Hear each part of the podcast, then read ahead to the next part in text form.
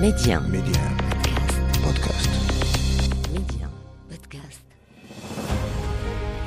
يقال من لا تاريخ له لا مستقبل له والتاريخ المغربي ماض مجيد يحفل بالوقائع والأحداث أفتح معكم أنا محمد الغول كتابه وأختار لكم منه كل أسبوع صفحة من صفحاته المشرقة صفحات من التاريخ ميدي 1 محمد الغول تاريخ المغرب أهلا بكم.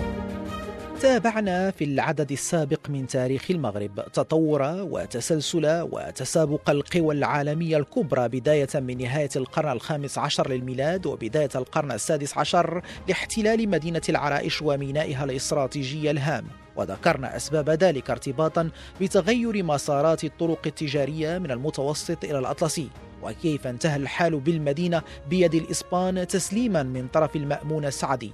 حيث ضعفت الدولة السعدية بعد وفاة المنصور الذهبي العام 1603 للميلاد وتنازع أبناؤه الملك خاصة زيدان المأمون وأبو فارس. ما أضعف ميزان القوة المغربية وهيبتها والتي كانت قد منحتها لها معركة وادى المخازن والانتصار الباهر الذي حققه المغاربة فيها على واحدة من القوى الكبرى آنذاك البرتغال. فعادت الأطماع الاستعمارية لتطل برأسها من جديد واستهدفت خاصة الثغور وعلى رأسها العرائش.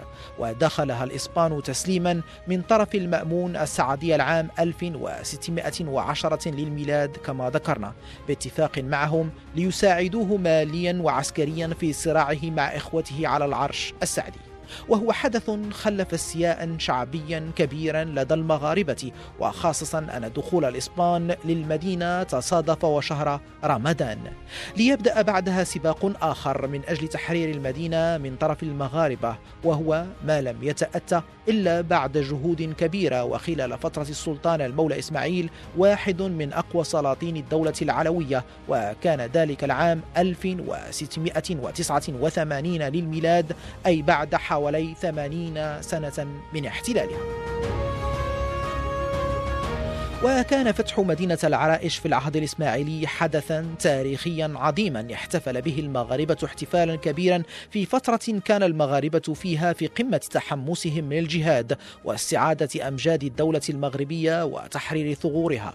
وتعبيرا عن هذا الاحتفال نظمت الكثير من القصائد ومنها قصيدة عبد الواحد بن محمد بعنان حيث قال ضمن ما قال فيها ألا أبشر؟ فهذا الفتح نور بعين الحق قد حرس الثغور وطير السعد نادى حيث غنى. قد انشرحت بفتحكم السرور. إلى أن قال لقد كان الملوك فساوموها ورامها فبان لها نفور فلما جئتها انقادت وقالت إليك يحق مولانا المصير.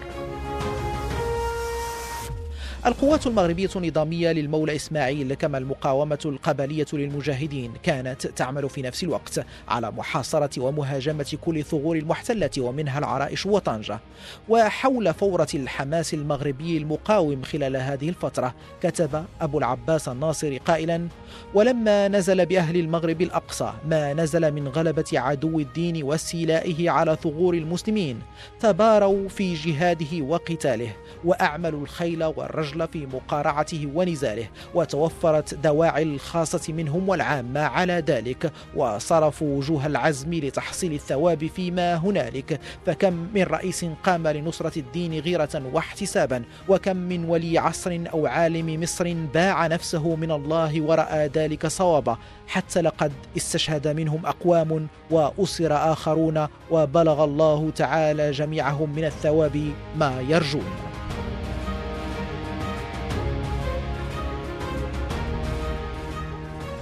المقاومة المغربية كما ذكرنا سابقا فرضت حصارا صارما وشرسا حول العرائش بدون توقف ولا كلل خلال زمن المولى إسماعيل. تعزز هذا الحصار بمزيد من القوات والعتاد بقيادة القائد أبي العباس أحمد بن حد البطوثي وبعد حصار وغارات متكررة لجأ المقاومون المغاربة لتجاوز التحصينات القوية حول المدينة إلى الحيلة حيث وكما وصف ذلك المؤرخون. حفروا تحت خندق سورها الموالي للمرسى وملأوه بالبارود ثم فجروه فسقط قسم من السور اقتحم منه المقاتلون ليلتحموا مع الإسبان في قتال شديد.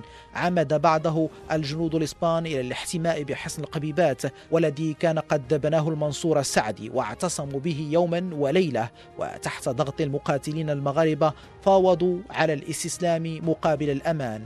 فآمنهم القائد أبو العباس وأخذهم أسرى إلى مدينة مكناس العاصمة السلطانية وأطلق سراح أميرهم لوحده. المؤرخون يتحدثون على أن تحصينات العرائش عندها كانت تضم حوالي ثلاثة آلاف إسباني. أسر منهم نحو 2000 وقتل الباقي وتمكن المقاتلون المغاربة من غنم كميات مهمة من العتاد والسلاح من البارود ومن المدافع. بلغ عددها 280 22 منها من النحاس والباقي من الحديد. يذكر بينها المؤرخون مدفعا هائلا كان يحمل اسم الغصاب طوله 35 قدما. فيما كان الأسرى موضوع مفاوضات ومراسلات بين الدولتين وطالب المولى إسماعيل في إحدى مراسلاته للملك الإسباني بأن يكون فداء أسراه بالكتب التي أخذها الإسبان من مسلمي الأندلس ومقابل الأسرى المغاربة الذين كانوا في حوزة الدولة الإسبانية. عمرانيا أثر التاريخ المضطرب والعسكري لمدينة العرائش على بنائها وإعادة بنائها بشكل واضح فهي شديدة التحصين وتكثر بها القلاع سواء تلك التي ما تزال ماثلة أو تلك التي خربت في إطار توالي فترات الصراع حولها. وحسب الناصر السلاوي النواة الأصلية للمدينة توجد حول درب المرسى وكان للحضور البرتغالي والإسباني بالمدينة أثر عميق في هندستها ذات الطابع العسكري. خلال المرحلة البرتغالية تم بناء حصن سيدة أوروبا بالجنوب الشرقي للمدينة وبعد الخروج السلمي للبرتغاليين العام 1459 إثر الاتفاقية التي وقعها السلطان محمد الشيخ والملك خوان الثاني. عمل المولى الناصر العام 1460 على بناء قصبة العرائش في نفس الجزء الجنوبي الشرقي للمدينة محتويا حصن سيدة أوروبا داخله وتم إنشاء وتعمير درب الشرفاء بالقصبة. وبعد هزيمة البرتغاليين في معركة واد المخازن العام 1578 بنيت قلعة سجناء الحرب من طرف السعديين. أما خلال الفترة الإسبانية فقد عملوا على بناء حصن سانتياغو امتدادا لقلعة السجناء المشرفة على وادي اللوكوس والعام 1680 بنوا أهم حصن بالمدينة على الإطلاق حصن سان أنطونيو على الواجهة البحرية. وضمن عمران العرائش دائما القلعة التي أمر ببنائها السلطان يوسف بن عبد الحق الماريني. وأشهر بنايات المدينة بناء الكوماندانسيا الذي قام ببنائه المولى إسماعيل عندما استرجع المدينة من الإسبان. وهذا وإن كان يؤكد الوظيفة العسكرية التي طغت على المدينة إلا أنها أي العرائش مع ذلك تحتفظ بعمران متنوع وشهد هذا العمران تغيرا جذريا مع الاستعمار الثاني للإسبان للمدينة خلال الفترة الحديثة حيث اتخذ هذا العمران طابع المدينة الحديثة والمدنية. وهذا سنتوقف عنده في عدد لاحق من تاريخ المغرب. نواصل إذا مستمعينا غوصنا في هذا التاريخ الغني والمضطرب لمدينة العرائش مع ضيفنا الأستاذ عزيز قنجاع الكاتب والباحث في تاريخ المدينة. أستاذ عزيز مرحبا بك على إذاعة ميديا.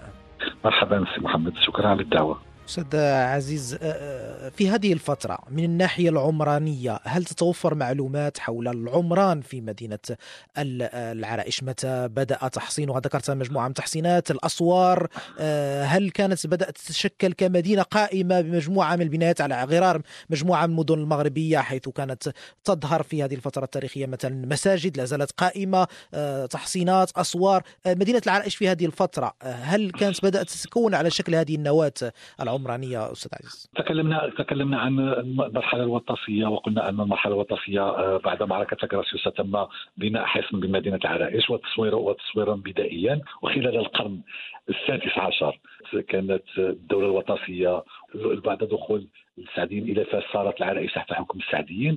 بعد انتصار في معركة واد المخازن كان هناك نقاش طويل بين الملك فيليب الثاني والمنصور الذهبي على آه، أن يشتري من المنصور الذهبي مدينة العرائش لاعتبارين. أول حاجة لأنه الأتراك العثمانيين كانوا تجاوزوا صخرة جبل طارق نحو المحيط الأطلسي وأصبحوا يمارسون أعمال آه، عدائية ضد الإسبان قرصنيه ضد الإسبان في شواطئ العرائش وبالتالي كانت آه، آه، الدولة الإسبانية تريد أخذ مدينة العرائش لصب أي عمل عدواني من طرف الأتراك على السفن الإسبانية. ف بعد معركة وادي المخازن كذلك قلنا أنهم أصبحوا يطالبون من جديد بالسيطرة على على مدينة العرائش لأنها كانت بالنسبة لهم محطة أساسية نحو نحو العالم الجديد. وكذلك أنا قلت لك لاعتبارات أخرى منها الاحتماء وتزود بالبضائع إلا أن المنصور الذهبي لم لم يسلمهم مدينة العرائش بل قام ببناء حصنين كبيرين حصن الفتح وحصن النصر.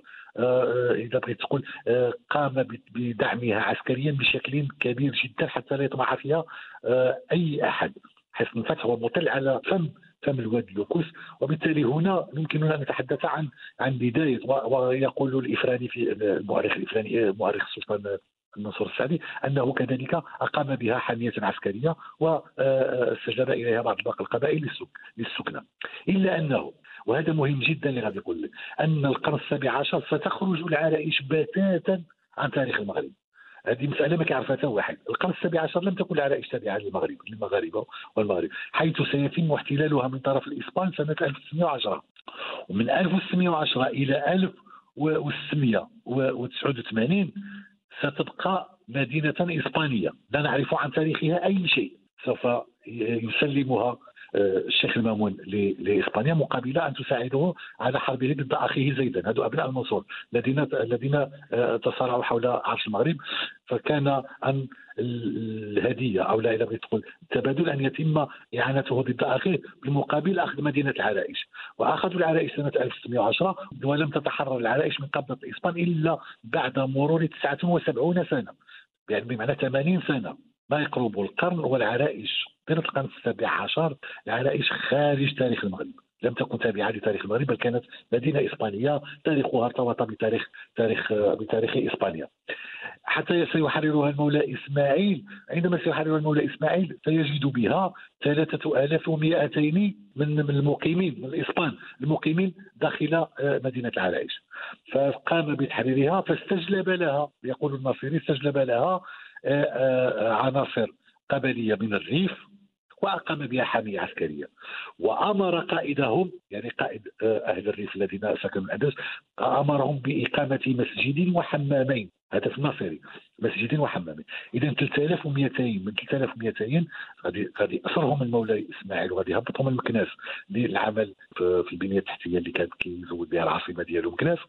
وغادي يسكن عناصر جديدة مكونة أساسا من من من أهل الريف والحامية عسكرية. أكيد انها حامية عسكرية إفريقية على اعتبار أن جيش العبيد البخاري كان هو المشكل الأساسي للجيش الجيش الإسماعيلي.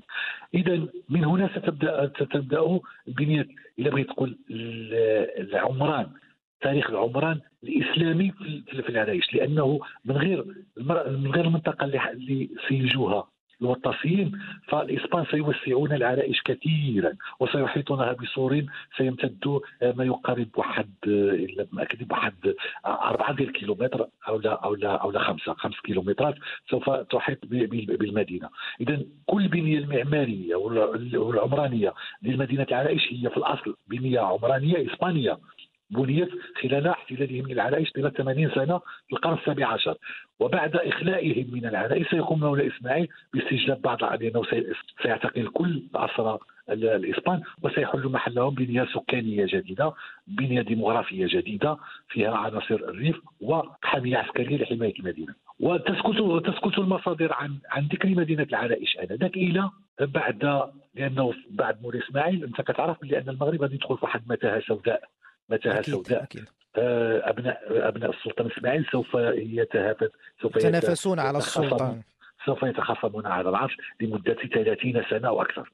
إلى مجيء مولاي عبد الله الذي حكم تحت سيطرة العبيد البخاري و آه، سيتم التحرر التدريجي من هذه السيطرة البخارية إلى حدود المجيء ديال مولاي سيدي محمد بن عبد الله، سيدي محمد بن عبد الله حينما كان يزور بعد اعتلاء العرش وبدأ يزور مناطق المغرب سيصل إلى العرائش. فوجد بها 200 من الخلق. يعني أصبحت شبه فارغة. شبه فارغة 200 من الخلق. فعمل على إذا بغيت تقول تعيين قائد جديد للعرائش و عمل على إبقاء مجموعة عسكرية كانت ترافقه من العبيد البخاري كذلك لحمايه مدينة العرائش. اذا اذا نحن نتحدث عن فراغ فراغ آه، مهول ستعرفه مدينة العرائش من تحريرها بعد تحريرها كان وفاة مولاي إسماعيل ودخول المغرب في دوامة سوداء. بعدها مجيء ديال السلطان سيدي محمد بن عبد الله الذي كان يعمل على تثبيت آه، دعائم حكمه والخروج عن آه، سيطرة عبيد البخاري. فإذا بغيت تقول العرائش بقيت شبه فارغة طيلة هذه المدة إلى حدود المعركه المغاربة مع فرنسا. بعد هجوم الإمبراطورية آه، الفرنسية على على العرائش. ومحاولة محاولة السيطرة عليها آه، والعمل على آه، هزمهم عسكريا حيث قام الحبيب المالكي قائد الغرب والقبائل المجاورة من بني قرفط والساحل وريصانة بالاجتماع بمدخل الواد وعملوا على كسر شوكة الفرنسيين بطريقة آه، لأنه الغنائم التي غنمها سيدي محمد عبد الله من هذه المعركة كانت كبيرة جدا كبيرة جدا. معناها تبين أن الحجم ديال الجيش اللي جاي يهجم مجموعة من الضباط وكيقول آه، غير الفسيان كان يسميهم الناصر يسموها الفسيان. يجيو اللي تم الاعتقاد ديالهم الضباط كانوا بعدد كبير. وبالتالي فهذه المعركة هذه ستعطي بداية آه، إذا بغيتي تقول حجم مغربي توجه مغربي نحو إعادة إعمار مدينة العرائش فبان السلطان مسجد الأعظم للمدينة وبان السوق الصغير وأعاد ترميم الحصن وبان سقالة سقالة المدينة وكذلك عمل على تحسين درب الرمى وبنائه من جديد. إذا عاد ستعرف العرائش الخروج نسبي من من السور من السور اللي خلوها الإسبان سنة 1689 أول مرة غادي تخرج البنيه السكانية مع سيدي محمد عبد الله من من هذا السور الإسباني وغادي يعملوا على التوسع في المحيط ديال المدينة. الور غادي يكون بنية سكانية جديدة مساجد جديدة غادي تبدأ. غادي يبدا غادي يبدا الاستصلاح ديال الواد ديال الواد وديال مرصد الواد مع السلاطين اللي غادي يجيو في القرن التاسع عشر خصوصا محمد الرابع السلطان محمد الرابع والسلطان المولاي الحسن الأول. اذا هنايا غادي تبدا العرايش كتعرف إلى بغيت تقول نمو واحد البنيه ديموغرافيه محلية وتم تم الظهور من جديد ديال الثقافة المغربية فيها من خلال البنايات اللي حملت بعض الطابع آه، المعماري الأندلسي والمغربي. سيتم آه، استحداث مجموعة المساجد والزوايا بالخصوص الزوايا القويه القادرية الناصرية. إذا ستظهر الزوايا فيها إلى آخره وستبدأ العرائش مرحلة من تعمير خلال القرن الثامن عشر والتاسع عشر بعد سيدي محمد بن عبد الله. الأستاذ عزيز قنجاع الباحث في تاريخ العرائش جزيل الشكر لك على مساهمتك القيمة في تقريبنا من التاريخ الغني لهذه المدينة الساحرة. شكرا لك. مستمعينا أذكركم أنه يمكنكم إعادة الاستماع لكل أعداد تاريخ المغرب حصريا عبر تحميل تطبيق ميدي إن بودكاست. إلى اللقاء. ميدي إن محمد الغول تاريخ المغرب.